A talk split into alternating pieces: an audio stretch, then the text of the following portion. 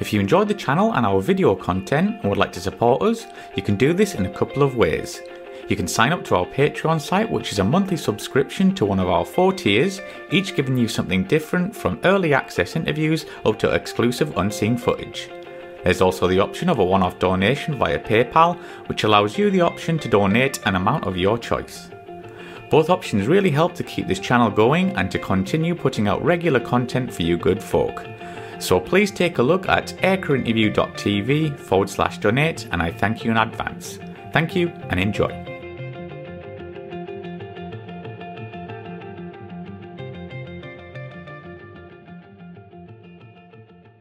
Trevor, we have to talk about your time on the Gannet. How did this even come about? Well, uh, it came about. I was um, a flying instructor. I was here at Manchester University Air Squadron. And uh, I received a phone call one day from my desk officer uh, personnel asking me if I was still interested in going out to Antarctica. And I thought, excuse me? Uh, he said, well, you put on your um, uh, choices several years ago that you were interested in going and flying the uh, Twin Otter out in Antarctica. And I said, well, yes, I was at that time, uh, but I'm no longer interested now. He said, oh, okay then. And when I was coming up to the end of my time on the University Air Squadron, uh, I was given my posting, and my posting was to number eight four nine Naval Air Squadron at Lossiemouth, flying the Gannet. Okay, fine, thank you very much. So I take myself off to uh, Lossiemouth, and I'm introduced to this uh, rather large, ungainly looking aircraft called the Gannet, which was to be my um, aircraft of choice for the next few years. Yeah, it's a very interesting aircraft, so let's talk a bit about it. So what was the role of the Gannet with the Royal Navy? Right. The Gannet, when it first came into the Royal Navy, was an anti-submarine aircraft. So that was known as the A S four. The Navy had a requirement for an airborne early warning aircraft, and the Gannet was modified with a huge radar underneath, and it would go off on patrol and mount uh, a cap. Uh, uh, forgive me, I've lost, lost the uh, track of the correct word there. Um, you would uh, direct the Phantoms uh, in air defence or the Buccaneers in some form of offensive work.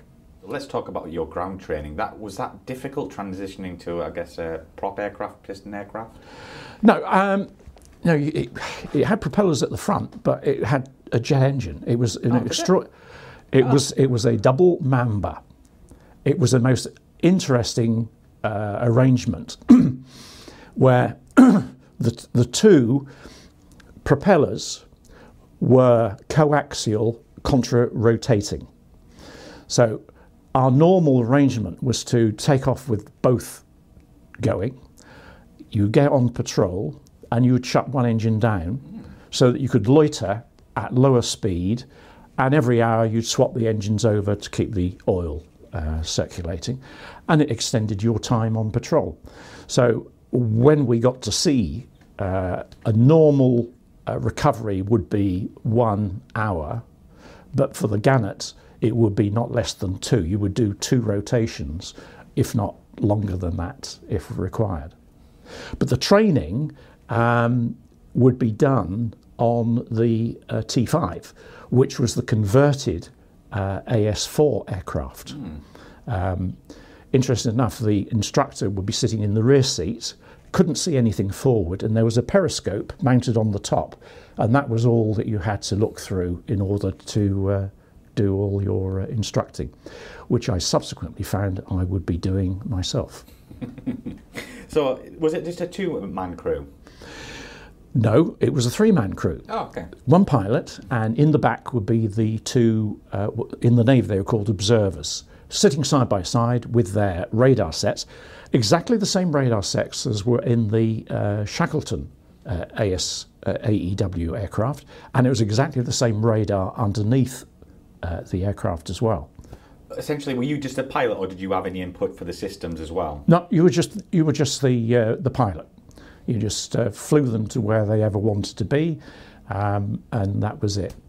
Um, I mean, the, the interesting thing was that all the uh, training was done at uh, Lossiemouth mm. uh, on the uh, the T five, and then you were converted onto the A E W three. Um, the interesting thing about the A E W three was that it's, in order to get in, you had to have a small ladder out of the side of the aircraft, and then there were footholds all the way up the side of the aircraft.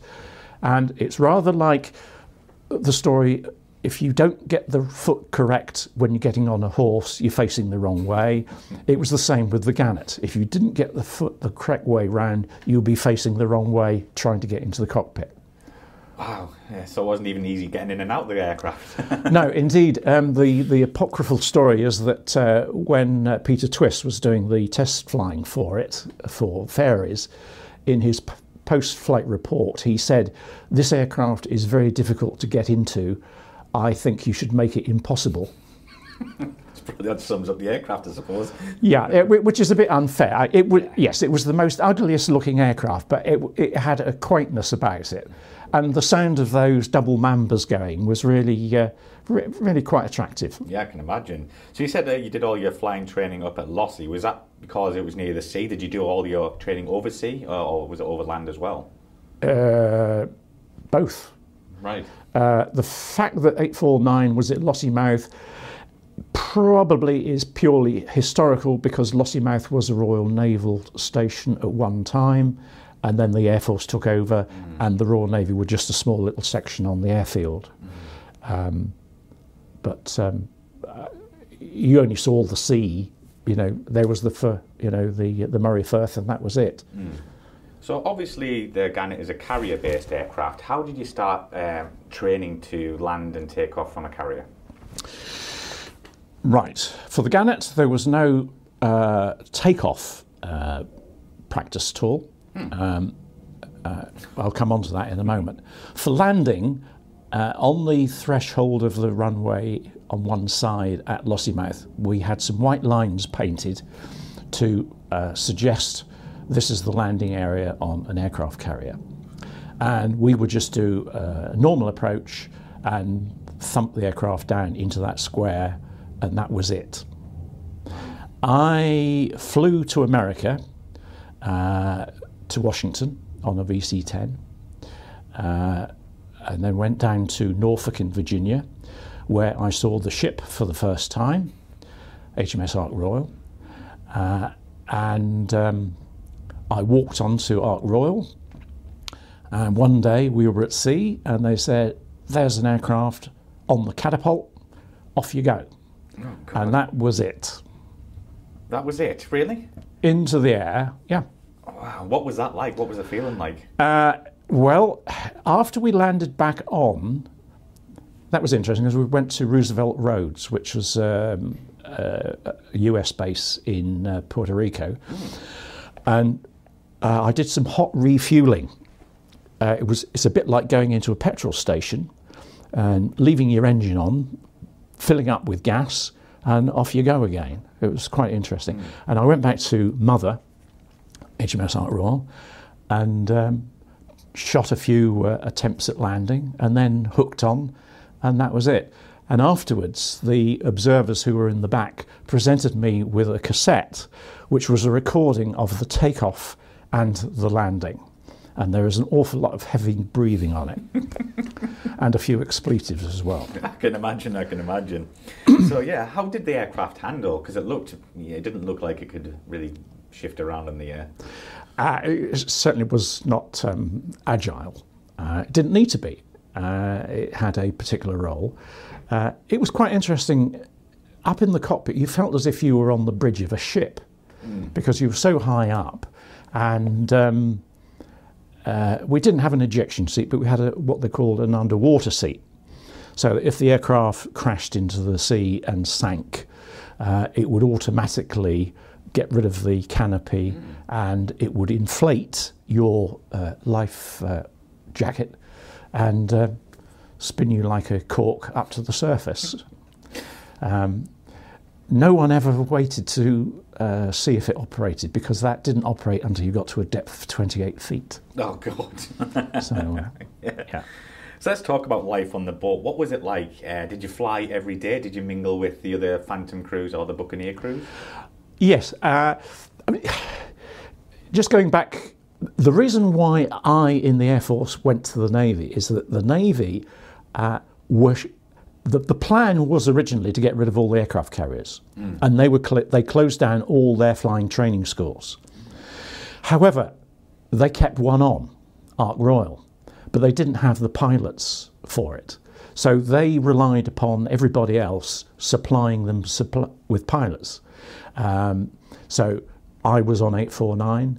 Uh, there were Phantom pilots from the Air Force on eight nine two, and there were uh, uh, Buccaneer pilots on eight oh nine uh, from the Air Force.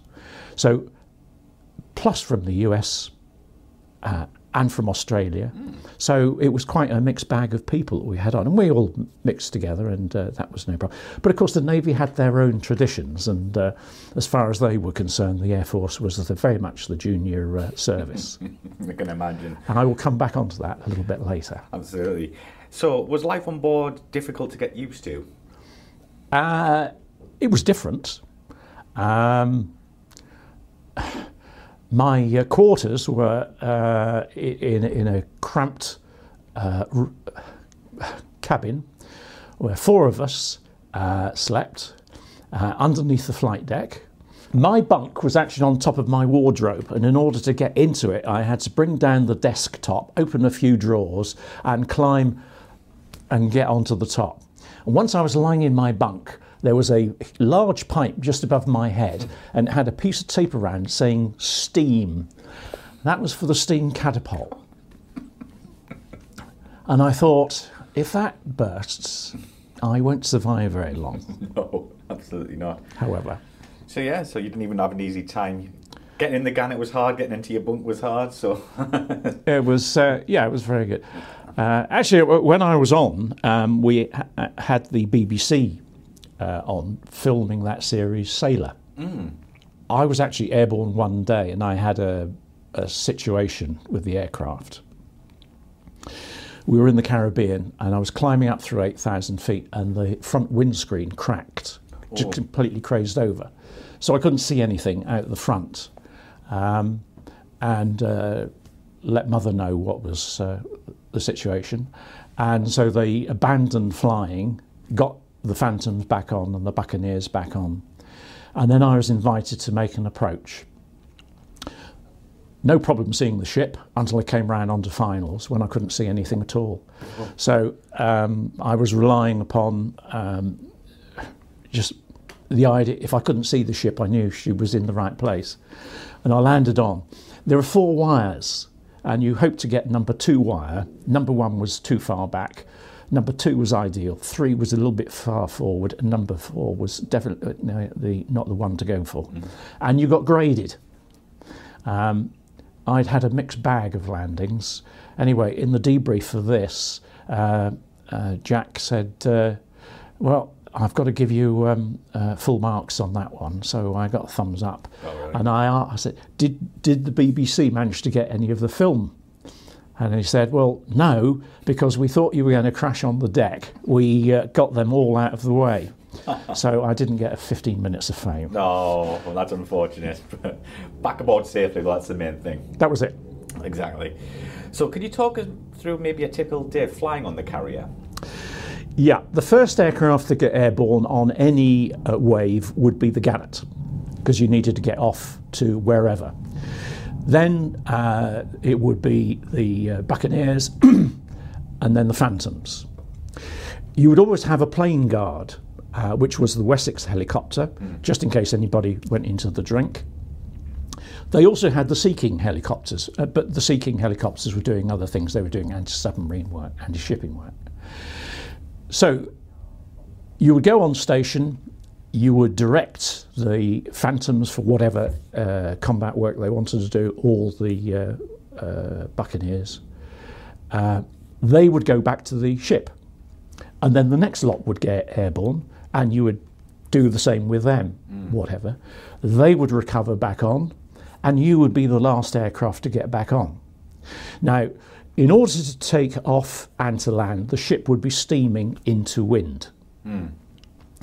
for obvious reasons. The Gannet being the last aircraft to get back on, and the naval types wanted to turn the ship where they wanted to go, would, as soon as the last Buccaneer got back on, turn the ship to wherever they wanted to go, which meant that you never had the wind over the deck when you came in on the Gannet, and you were always coming through the smoke from the funnel. It was always great fun. Sounds like you're almost forgotten. Yeah, yeah. So was the Gannet an all-weather um, aircraft? Uh, effectively, yes.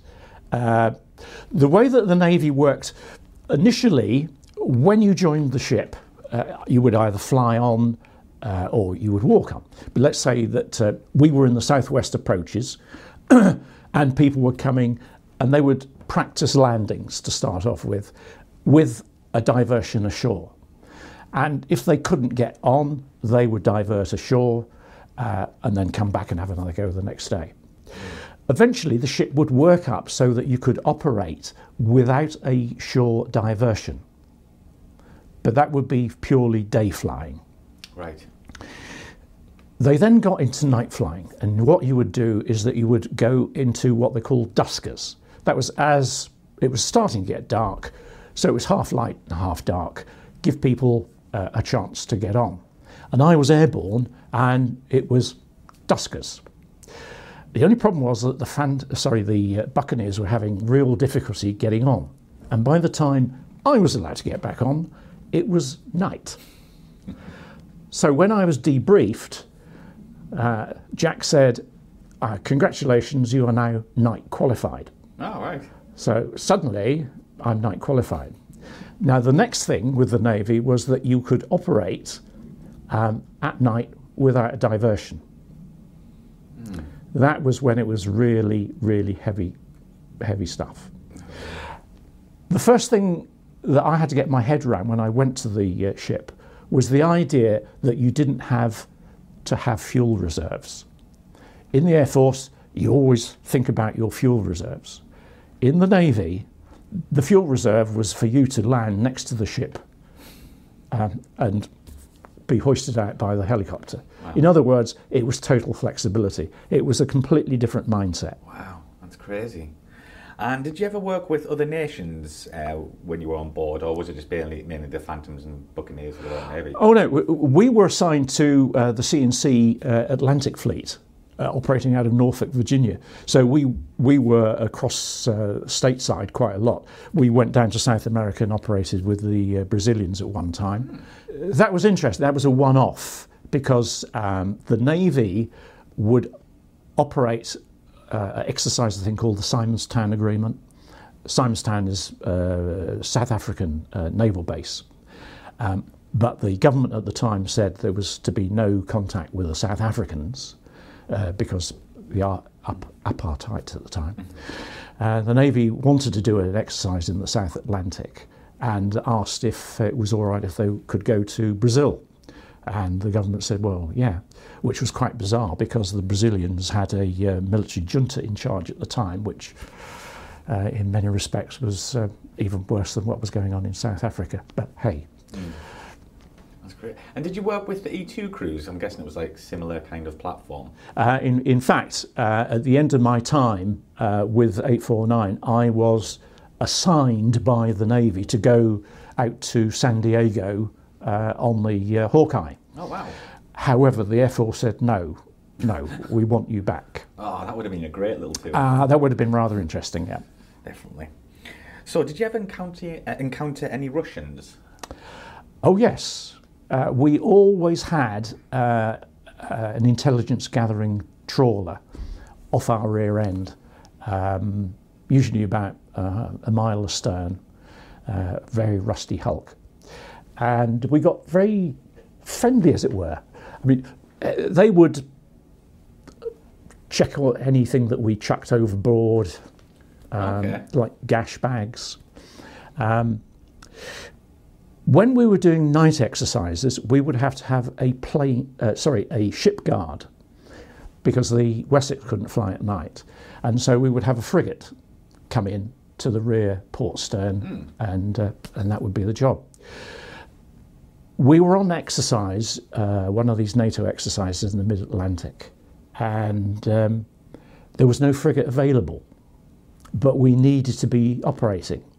And so it was decided to invite Ivan to come up closer to operate as our plane guard. Wow. And he was obviously very excited to be able to do that. We were excited because we could then continue flying, and that was that. So uh, everybody was happy. The only problem that then happened was that we came into a very severe Atlantic. Everything was battened down. We didn't get out for three days. Wow. When we eventually got out, stuff had been swept off the uh, flight deck and from the quarterdeck. But sadly of all, um, Ivan had disappeared. And um, I mean, to this day, one can only conclude that it must have gone to Davy Jones' locker. But uh, can you share maybe a few memorable stories from your time flying on the Gannet? Ah, well, I've just told you the one. Well, when I finished my time at sea, um, I went back to Lossiemouth, and they were short of uh, a flying instructor. I was a qualified flying instructor, and um, I was asked if I would do the role, which I did, no problem at all. So I moved into the rear seat of the T five, and I was training all the pilots up. Now, you remember what I was saying about the Navy did not have any flying training schools. A decision was made that the Navy were going to buy Sea Harriers, and they wanted to train the pilots. They didn't want to train them at uh, uh, Honington with the Royal Air Force because uh, they wanted it pure. They didn't want to train them at uh, Lucas on the Phantoms because it wouldn't have been pure. However, they knew that eight four nine, the Gannet squadron, was up at Lossiemouth, mm. which was naval, and so uh, Flag Officer Naval Air Command decided that the first Sea Harrier pilots would train on the Gannet. So three of them came up to Lossiemouth, and of course I was the uh, Q F I, and I had the pleasure of training the very first three Sea Harrier pilots on the Gannet. And we had a publicity morning where we took a photograph of myself, the three Sea Harrier pilots, plus the boss, and uh, that was that. That was then sent off down to Yeovilton, and uh, we believe that the Flag Officer Naval Air Command, uh, his cornflakes stuck in the roof of his mouth when he saw this photograph. He said, "What's the Royal Air Force officer doing on there?" He did not appreciate that the Royal Air Force, me, was the uh, Q F I. So he demanded that all the photographs be destroyed and never to be published. But did he know that there was R A F involved in this? Well, he didn't at that stage. That's um, really strange. However, as you can see, I have got a copy, yeah. which is in my logbook. Brilliant stuff. So overall, uh, did you enjoy your time on the Gannet, and how would you sum the aircraft up? Yeah, it was, it was a unique aircraft. Um, I was in a unique position because I, I trained people on the T five, and when I was dined out, I had looked around and I had trained every single pilot on the squadron, oh, wow. which was, which was absolutely unique. But the other thing was that I had one extra aircraft that I could fly, and that was an A S four, the, um, the anti-submarine version. And I used to fly that in air displays.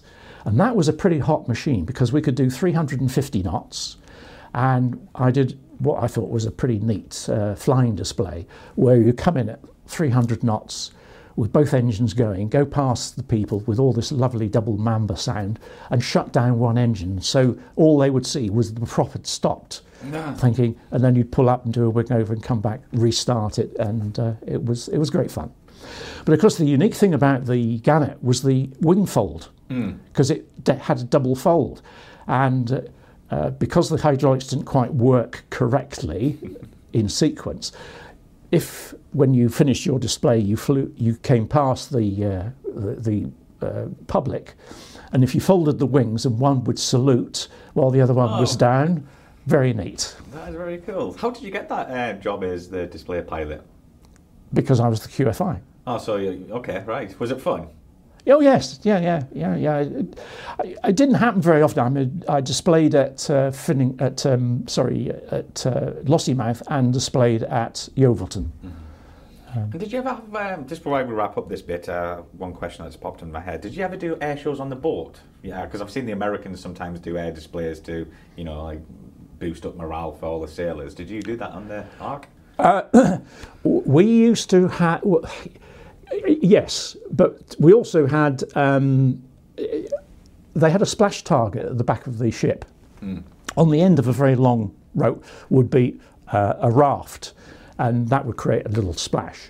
And the Buccaneers would uh, drop um, uh, twenty-eight pound practice weapons on it, or the Phantoms would attack it with gunfire. And um, we actually were asked if we would like to help out one day, and we fitted, because we had pylons underneath the wing, we could fit uh, ordnance on there. Okay, only little twenty-eight pound practice, and we actually won the competition one day. That must have hurt some egos. uh, yeah, I mean, that was great fun. Brilliant stuff.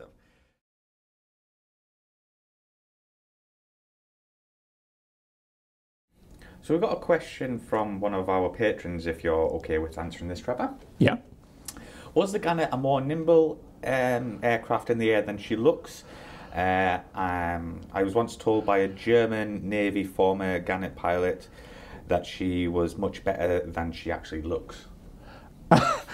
Interesting. Um, she was much more nimble than uh, you would think. Uh, the, I mean, the first time I got in there, I thought it was a flying bathtub.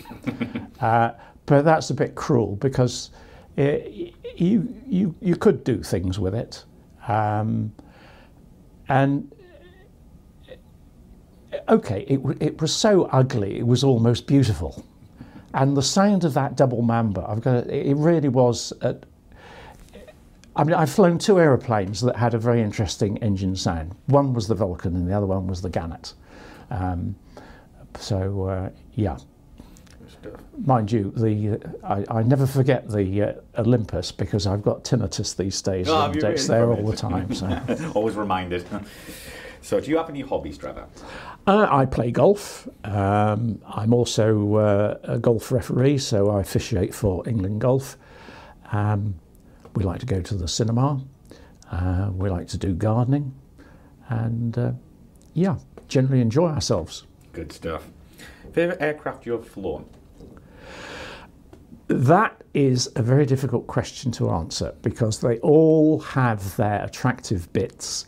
You all ha they all give me good memories, and in truth they've all got the uh, the other side as well, because any aircraft will bite you if you uh, don't uh, treat it right. I've heard uh, someone uh, say it's like uh, your children, you love them the same but they give you something different. Yeah, I mean, I've got to say that doing a deck launch is uh, a very exciting uh, feeling, uh, and getting back on, that really was the most uh, satisfying flying I've ever done. Um, yeah, I can imagine. And one aircraft you would like to fly, either past or present? Ah, I think I've got to say the Sunderland flying boat. Right, interesting. That, that to me sound, I mean, I live by the sea uh, and fairly close to the Hamble, so I was used to the idea of the, uh, the flying boats, and I suppose that's where it came from. Uh, and uh, yeah, but that was before my time, so uh, never happened. Yeah. So obviously here at the Avro Heritage Museum, can you tell us a bit about the museum, where we can uh, find you online? Right, well, the museum officially opened in two thousand fifteen. Uh, we are in what was the uh, fire station at the time. Um, we have got six oh three outside, we've got six oh two in here, which is one of the cockpit visits we, we have. Uh, we also have cockpit visits in the uh, Lancaster, cockpit visits in the V C ten, and in the, the Nimrod as well, which is outside.